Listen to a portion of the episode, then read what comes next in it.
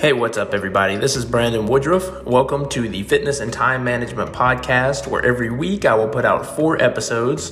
Two of them will be blog posts or articles that I've written that I will read out loud for those of you who, like myself, prefer to consume content while doing something else uh, via audio. And the other two will be the, the audio that I extract from my Facebook Lives where I will address a topic as well as do do Q and A. Uh, so those are just really practical and and answers uh, to questions that that everyone asks me. So if you have questions, feel free to submit them to me, and I will I will be happy to answer them and, and post them here. So at, as of now, there will at least be those four episodes every week. Down the line a bit, I may do some interviews and things like that as well. But for now, that's what you can expect. Let me know your feedback, good or bad. Hope you enjoy and get something from this.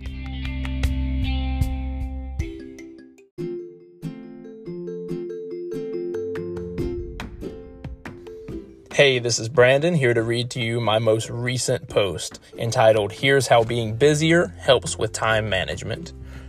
I know the title seems confusing. Let me explain. We need to find what we value most in life, make a plan to spend our time on those things, then decide what else there's room for.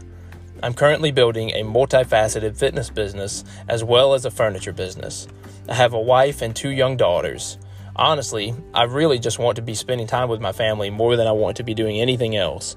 Sure, we need breaks from one another, but not as often as I'm forced to take them if my businesses are going to make any kind of profit. The way this has impacted my time management is that it has forced me to seriously reconsider what things in life I want to say yes to. When I'd rather be with them anyway, I develop a high bar for any reason to do otherwise. Let me tell you, before I was married or had children, I accepted far more invitations to things than I declined. Even if it was something I didn't really want to do, I often said yes because I simply hated saying no and disappointing people. You know how there's a fitness idea floating around out there about getting 80% of your calories from whole nutritious foods? Well, there's one in work life too. Only 20% of the tasks that most people engage in actually help them accomplish the job they're trying to do, whether that's a job working for themselves or for someone else. There are lots of reasons we do those other things, from misunderstanding what works to getting distracted to giving in to social pressure. But I'll tell you one thing I'm never again going to some two hour networking mixer event where there's a 3% chance I meet someone who becomes a source of business for me and where I'm going to feel awkward anyway. I find the 20% of things that directly impact my businesses and I ignore the rest.